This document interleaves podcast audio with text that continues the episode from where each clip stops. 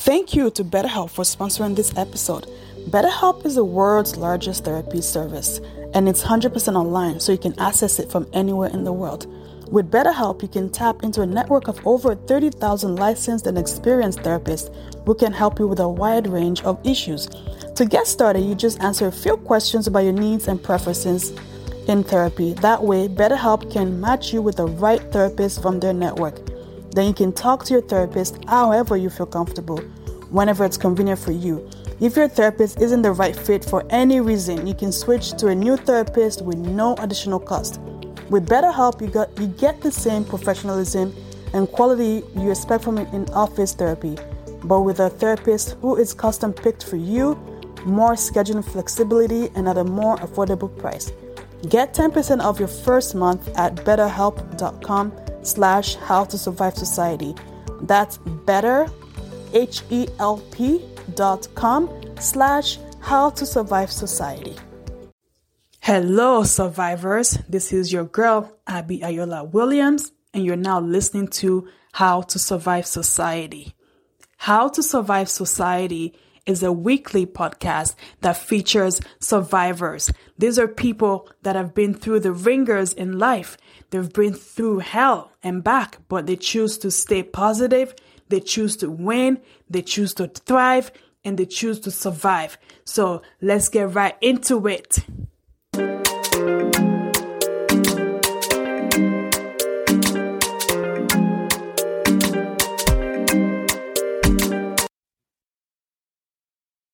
Hello, survivors. Thank you for tuning in to another episode of How to Survive Society.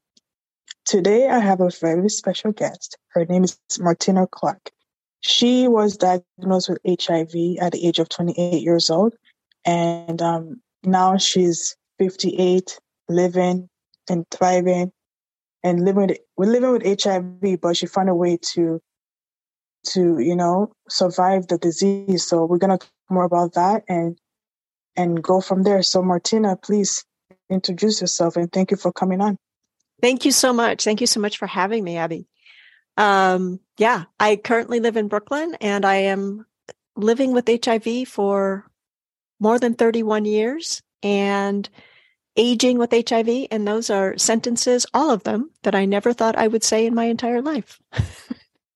Wow, that's that's amazing. So you got diagnosed.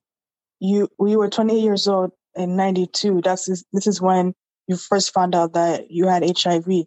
Exactly. So how did you how did you catch the HIV? Did, did you know how you caught it, or? You know, I have to assume that it was through unprotected sex, which is how most people in the world get HIV. Mm. Um, I don't know 100%. I will never know 100%.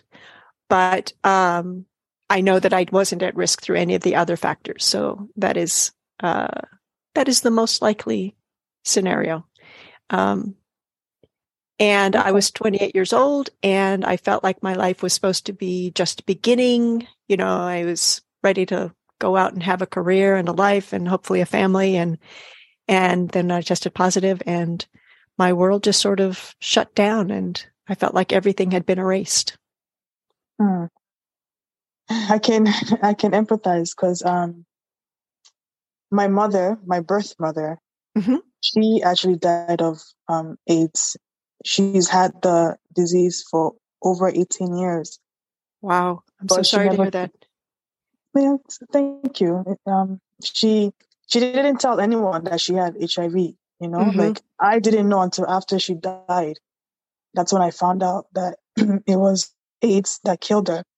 Wow. But then I started blaming myself because I live here in Canada and she lived in Nigeria. So I yeah. I was thinking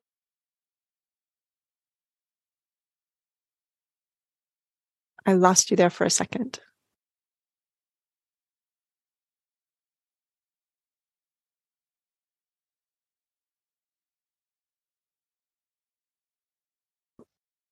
Tell me or i don't know like it's always a question that i play over my head every time like how come you didn't tell me because i'm sure i could have helped in some way you know if i had known that she had that but yeah so she died in 2018 at the age of 52 2053 Mm-hmm. And yeah, that's that's that. Wow, I'm so sorry to hear that. Um, and I think that sadly that is the case for so many people, and particularly women, that they they die with the shame of having AIDS, but never reaching out to to tell people who could support them. That is sadly a far too common story. Um, mm-hmm. And I think that that is on society. You know, science has done so much work to design medicines that will actually keep us alive a lot longer. But unless society supports people and says it's okay if you have HIV, it is, it's okay. It's a disease and disease doesn't choose people specifically. It is a virus. It doesn't care. Um, yes.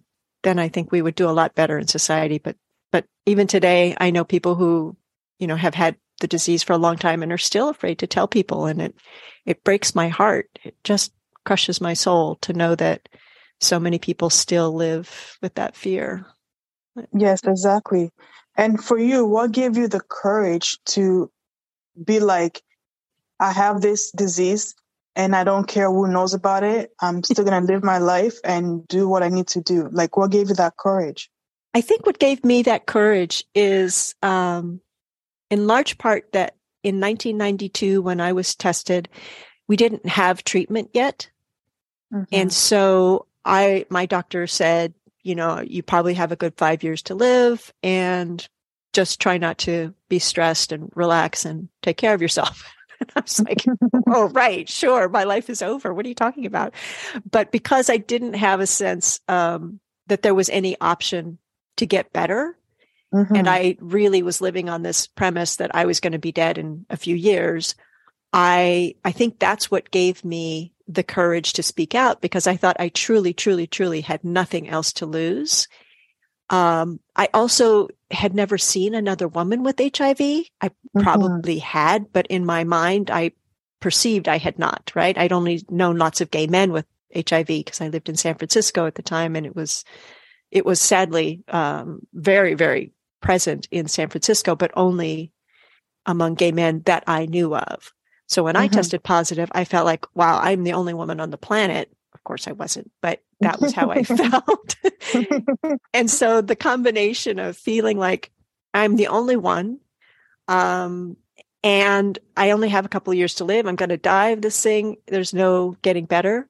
Uh, I think the combination of those things and the anger that this happened to me at such a young age, I thought I have to do something so that even if I can't reverse it for myself, maybe somebody mm-hmm. else can benefit from my experience. Wow. And that's, that's, a good way. Mm-hmm. Yeah. I mean, it's, it gave me courage. And I think it's what kept me alive all these years, to be honest. Um, that and just luck, you know, good, good luck. Um, I can't blank claim anything else except that and, and having the opportunity to start treatment when I needed it, which not everybody has, of course. But um, all of those things are, are what kept me together. But I think um, the fighting back and the standing up and realizing through my own activism that I very much was not alone.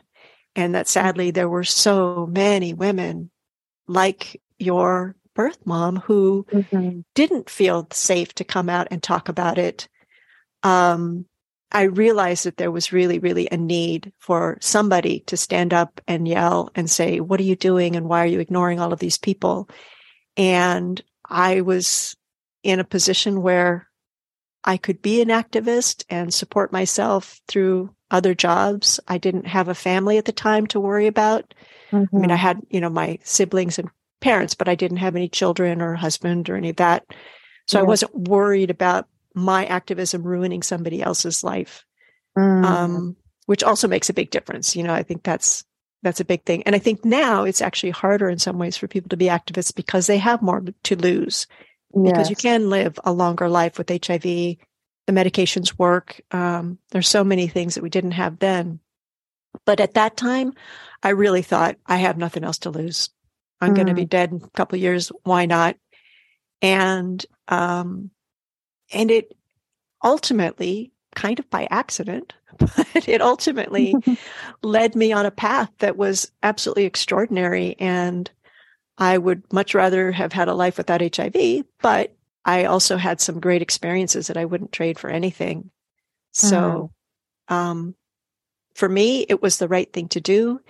And uh, I met so many extraordinary people around the world living with HIV and supporting people with HIV. And I feel so blessed to be a part of that community around the world. Wow. That's, that's courageous. it's, it's like when you feel like you have nothing to lose, you, you know, you, you do your best work because you don't have anything talking you out of it or anyone telling you, oh no, you can't do this. You know, you just focus and do what you have to do. Exactly. That, that's a great, yeah, that, that, that's a great way to see it for sure. For yeah. sure. Yeah, it certainly worked for me. And I, you know, and I also have complete respect for people who are like, yep, I'm not going to do that. Because once you put that information out there, you can never get it back.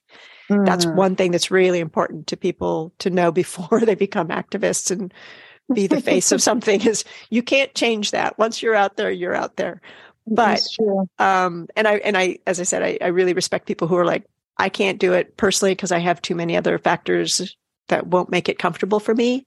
Yeah. But i think that um for those of us who can um there's so much work still to be done. And even for those who can't be in the public eye there's always still small things that we can do to support people living with hiv and, and again particularly women with hiv because even in 2023, women are still so invisible in this pandemic. It's crazy. I know. Yeah. And they and they usually get it from sexual activities, like you said. Exactly. And I think I think something like fault. exactly. So it's like 90% of the people in the world get HIV through unprotected sex. Mm-hmm. Um, and more than half of the cases of HIV in the world are women. Yeah. And I think those are two facts that most people don't know. They are just not aware. They, at least in North America, it is my perception that people still think this is a gay man's disease. And yeah. it still very much is, but it is not exclusively a gay man's disease. Mm-hmm. Um, and I wouldn't wish it on anybody, but we also need to be more inclusive and realize that it impacts any person with a body that comes in contact with the virus. You know, it has nothing mm. to do with what you look like or or what you do in from. your life. Yeah, or yes. where you're from. Exactly. Yeah. Hmm. Wow. So you were um are you still an HIV educator for United Nations or that was just something you did for a period of time? That was something I did for a period of time, but a very long period of time. Uh, mm-hmm. I started with UNAIDS in the mid 90s and I my last position with the United Nations was in 2017, I guess I left. I was working as a HIV advisor for the Department of Peacekeeping Operations. And in between, I worked for almost a decade for UNICEF. So, um, nearly 20 years, I worked with the United Nations system. I have since left that and uh, I now am a teacher. I teach English 101 to high school kids taking college classes early.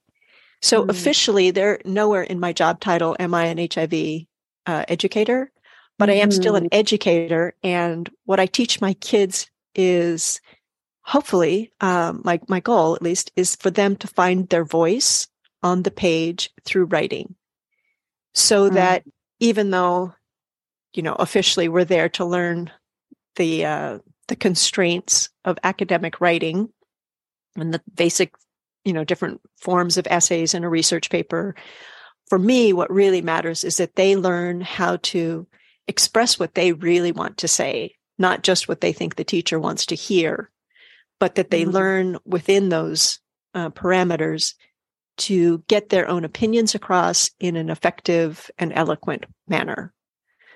Mm-hmm. Um, and so, in that way, I feel like I'm still sort of a social justice educator, if you will, not specifically on HIV, but um, for all of the many, many, many issues that this generation of people are are facing. Yes, which are sadly so many. A lot, I know. Too many.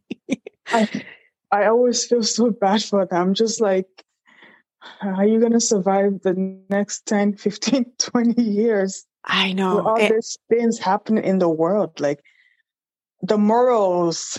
I, I I don't know where to start. Like so many things happening. I'm just like, man, I feel bad for this new generation. Like, yeah, all they have is TikTok. You know. exactly, exactly. And so for me, I feel like my what I can contribute for them is to share maybe not my personal experiences as much because I, you know, if, if, it came up in class, I would not hesitate to share. But I also feel like that is not the job of an English teacher to come in and talk about the fact she has HIV, right? my job, my job is to teach you how to write a paper, but um, but at the same time to share all of the sort of experiences that I have had uh, and the tools that I am now equipped with that mm. led me to being a successful advocate and activist and UN personnel and all of that to share those tools with them so yeah. that they can go forward in the world armed a little bit more um, broadly, I guess. Mm-hmm. Be- mm-hmm. And I have to say, they really they give me hope for the world. They are amazing. They're deeply concerned about a lot of issues, and I um, I feel for them but I also feel like they have a lot of fire. Yes. And they are determined that things are not going to continue the way they have been, which I think is mm-hmm. good. I mean, it's sort yeah. of. We need a change. We need a change. Metaphorically, we need to burn it all down and start over. Yes. Maybe not literally, but yes, metaphorically for sure. And I think mm-hmm. that they are seeing that there are ways that they can do it. And, and at least in the United States, there's little tiny glimmers of hope because we have some amazing young politicians coming forward and saying, yeah, mm-hmm. I'm only 24 or 25, but I can do this. Yes. So they, which is great.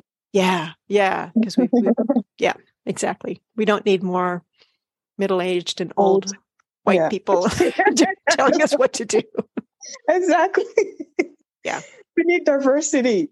Different exactly. ways of thinking, you know, different ways to approach problems, not the same things that we've been doing because clearly it's not working. Exactly. Exactly. Exactly. and and myself included, I feel like and I'm as white as they come, but I feel like it is my, my job to to give the skills and empower the future generations, but it's also my job to to step back and be quiet.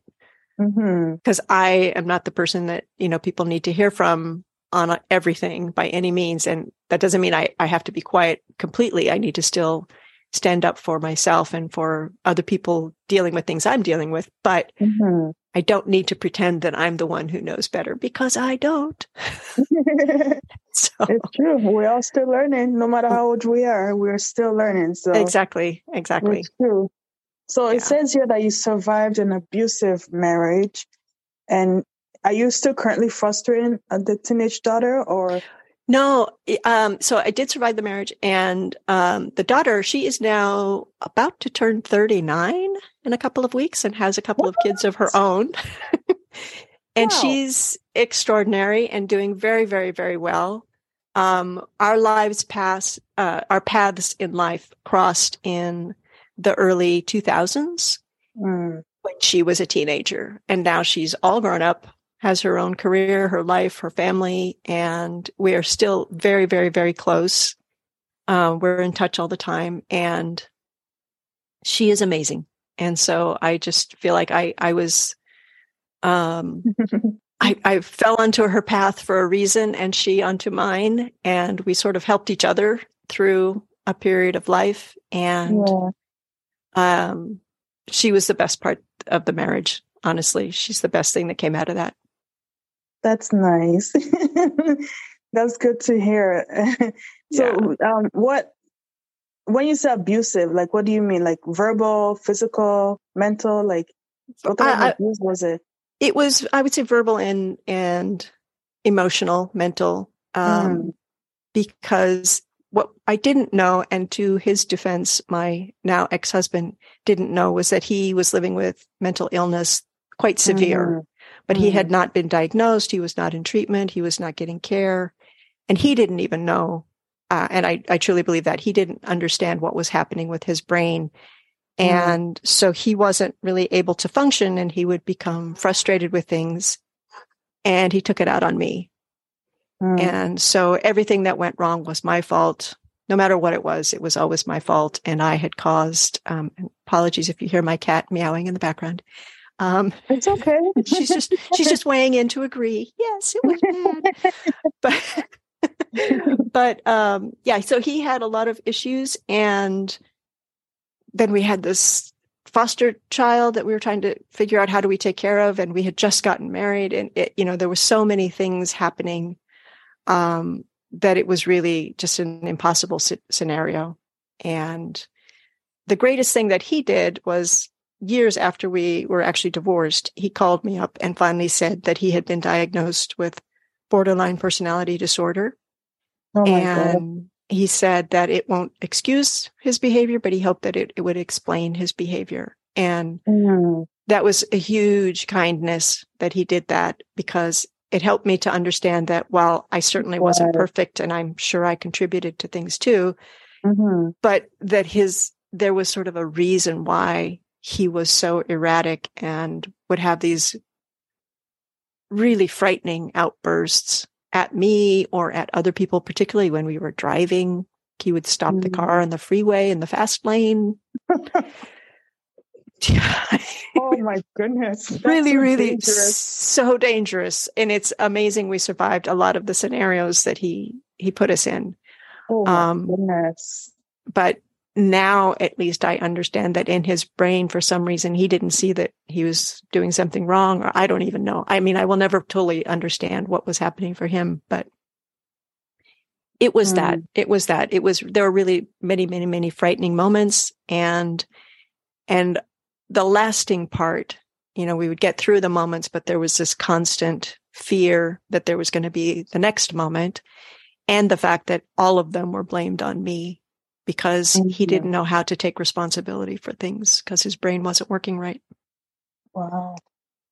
Well, at least you got closure, which is yes. great because a lot of people do not get that closure. So yeah. I'm happy that you got a closure and you got a wonderful daughter out of it. Absolutely. Absolutely. Wonderful. Yeah. So in your opinion, um, why do you think HIV is different for women than for men? I think it's different for women um, for a couple of reasons. Uh, just physiologically, our bodies mm-hmm. are different. So mm-hmm. it manifests in different ways in women, and we're not um, included in studies as much as men. Even today, it's it's better than it was, but it's still not quite as good as it should be. And so, I feel like that we don't know 100% that all of the medications work the same way. And early on, there were some disastrous um, situations where they had only tested medications on men. Mm. And then when women would take them, they got very sick and some even died. So things like that, mm. they're, they're just physiological differences. There's also, of course, the whole issue of reproductive health that is very mm-hmm. different. Mm. Um, that for many women, you know, when we think about what, what happened in the United States where they overturned the Roe v. Wade and the abortion rules. Yes. Early on for women with HIV, it was just assumed that you could never have a child because mm. you would be a murderer. And so it was sort of like, you will have an abortion if you get pregnant. Oh my gosh. Whereas now I, I don't even know, you know, I, I can't even fathom what that conversation is like for a woman with HIV. I hope that it's very different than it was. But mm. um, at the same time, in many, many other countries, many more other countries, women, despite having HIV, were expected to have children still, even though it might be bad for their health. Um, and they might not be have been in a place where prevention of mother to child transmission was available. Mm. Um, and yet they still had to have children, which sometimes could be worse, but society was like, we don't care. You still have to have kids. But then they would have the children. The baby might have HIV. Suddenly the family realizes that HIV is now in the, in the, the mix. Baby. Yeah. In the baby, in the mother, and then she gets blamed for bringing HIV into the family when it might have been the father yeah. But she would suffer the consequences inordinately. That that was always out of balance in my observation. Yep. And then there true. were That's issues, yeah. And then there's issues around breastfeeding, for example. And um, the World Health Organization and UNICEF and the organizations that work on uh, all things related to children always say that it is best to breastfeed exclusively for the first six months of the baby's mm-hmm. life, if mm-hmm. possible. And yet, with a woman with HIV, the the advice is a little bit different. And if you if you can, they recommend not breastfeeding for some women and that you should only use formula. And yet, mm-hmm. there again, if you don't have access to the formula or the clean water to mix the formula, then you're in trouble. And then you're in society where everybody expects you have a baby. Of course, you're going to breastfeed. But if a woman's not breastfeeding, what does that mean? What's wrong with her? Why is she, mm-hmm. she doing that? So it presents a whole nother set of very visible issues that men don't necessarily have to deal with. Mm. And then there's the whole issue around stigma that if a man, I mean, the bottom line is I think society across the board sort of allows men to have sex with other people, multiple partners, and it's just men being men. Mm-hmm. But society assumes that if a woman has sex with somebody and contracts HIV, somehow they must be a horrible, terrible person. Yeah. When it may be the only partner they've ever been with who gave them HIV. Gave it to them. Yeah, it's true. It's- There's a double standard there. And so I think that women deal with the stigma, deal with a stigma that is different than what men get. And, um, and that's on many, many things. I mean, that's not unique to HIV. Sadly, there are a lot of double standards in our, our world for women. Um, but those are a couple of things that come to mind immediately that women really deal with differently than men when it comes to having HIV. Yeah, that's true. Because I, I I'm sure it's the stigma that killed my mother, not the HIV yeah. or AIDS, whatever. It's the stigma of people knowing and painting her as a promiscuous lady or exactly a bad lady or whatever. But yeah, whatever. yeah. um, for for anyone that just um, realize that they have HIV or somebody that's living with HIV, like what advice would you give them to continue um, living their life without feeling the shame that comes from it? Um, I think the most important thing is to find other people living with HIV. Mm. And that is easy for me to say sitting here in the comfort of my home. It is not so easy to do when you're the person hearing this information. But um, I think that pretty much everywhere in the world now, there are communities of people living with HIV and there are networks of women living with HIV that a person can tap into. Um, and I think that if you can find another person living with HIV who has had a shared experience, that is one of the best things because then you realize you are not alone. And the minute you are able to talk to somebody else who truly, truly, truly knows what you're going through, it becomes um, a little bit less scary. And the hold it has on you of living with this thing starts to diminish even a tiny, tiny bit. And that makes a gigantic difference. Mm-hmm. So, um, I, there is a group called the International Community of Women Living with HIV and, or ICW for short. I think they have, uh, ICW.org might be their website. I'm not sure, but definitely International Community of Women Living with HIV is something a woman could look for. And there's another group called the Global Network of People Living with HIV. They're both global networks of people living with HIV who have um, both regional networks and country level networks and local networks of people living with HIV all over the planet. So that is a place to start. And okay. it's, you know, it's somewhere to at least look and see what they're talking about. They have lots of information about how to deal with it. Um, I remember early on, we created a sort of toolkit for women living with HIV to to learn how to become their own advocates with their doctors, um, how to deal with the stigma, how to tell people because disclosure is very difficult.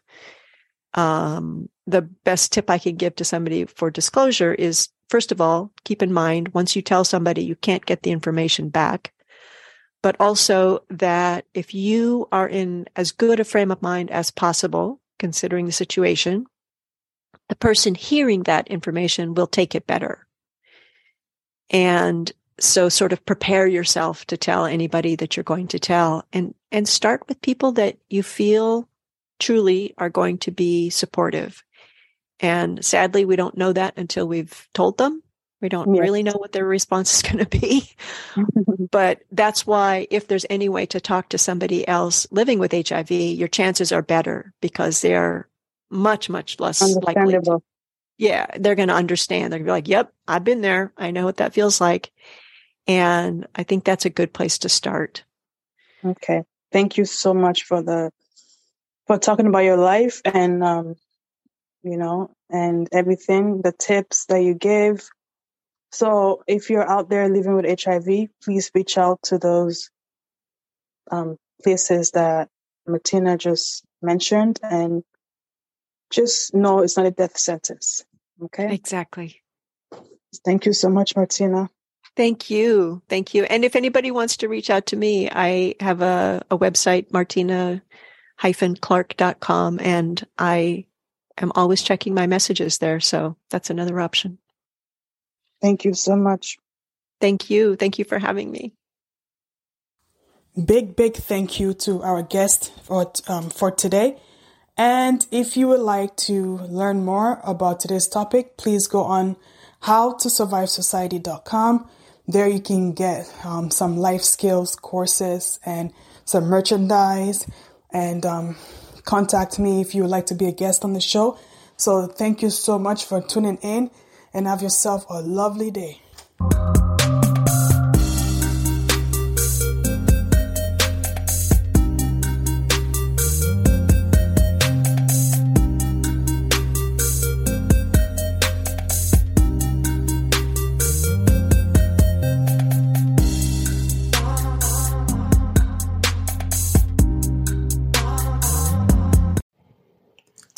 Is a great day to start your own podcast.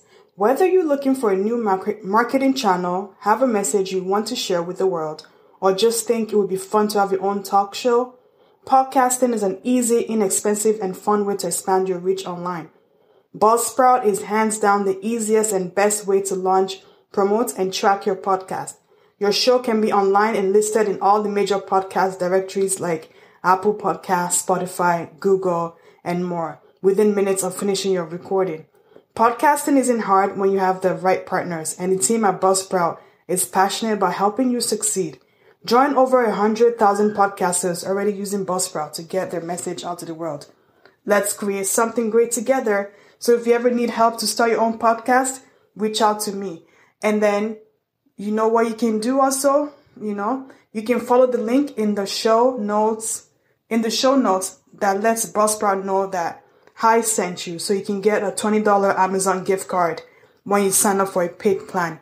And you can also support the show that way. So yeah, so if you're looking to start your own podcast, reach out to me, follow the link under the notes show and you'll be able to sign up and get a $20 Amazon card.